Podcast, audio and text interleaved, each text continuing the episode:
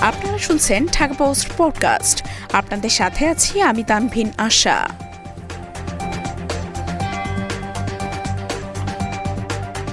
সারা দেশে করোনার চতুর্থ ডোজ টিকা কার্যক্রম শুরু।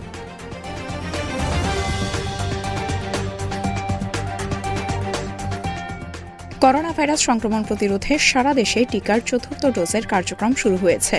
মঙ্গলবার সকাল সাড়ে নয়টায় কুর্মিটোলা জেনারেল হাসপাতালে আনুষ্ঠানিকভাবে এই কার্যক্রমের উদ্বোধন করেন স্বাস্থ্য অধিদপ্তরের অতিরিক্ত মহাপরিচালক অধ্যাপক আহমেদুল কবির।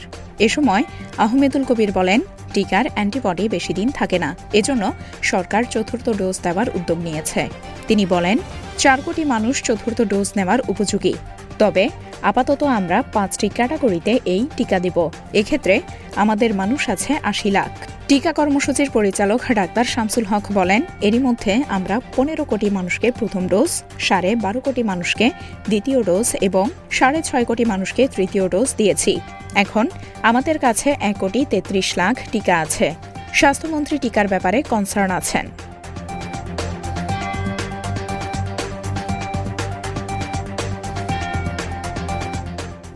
এতক্ষণ শুনছিলেন ঢাকা পোস্ট পডকাস্ট।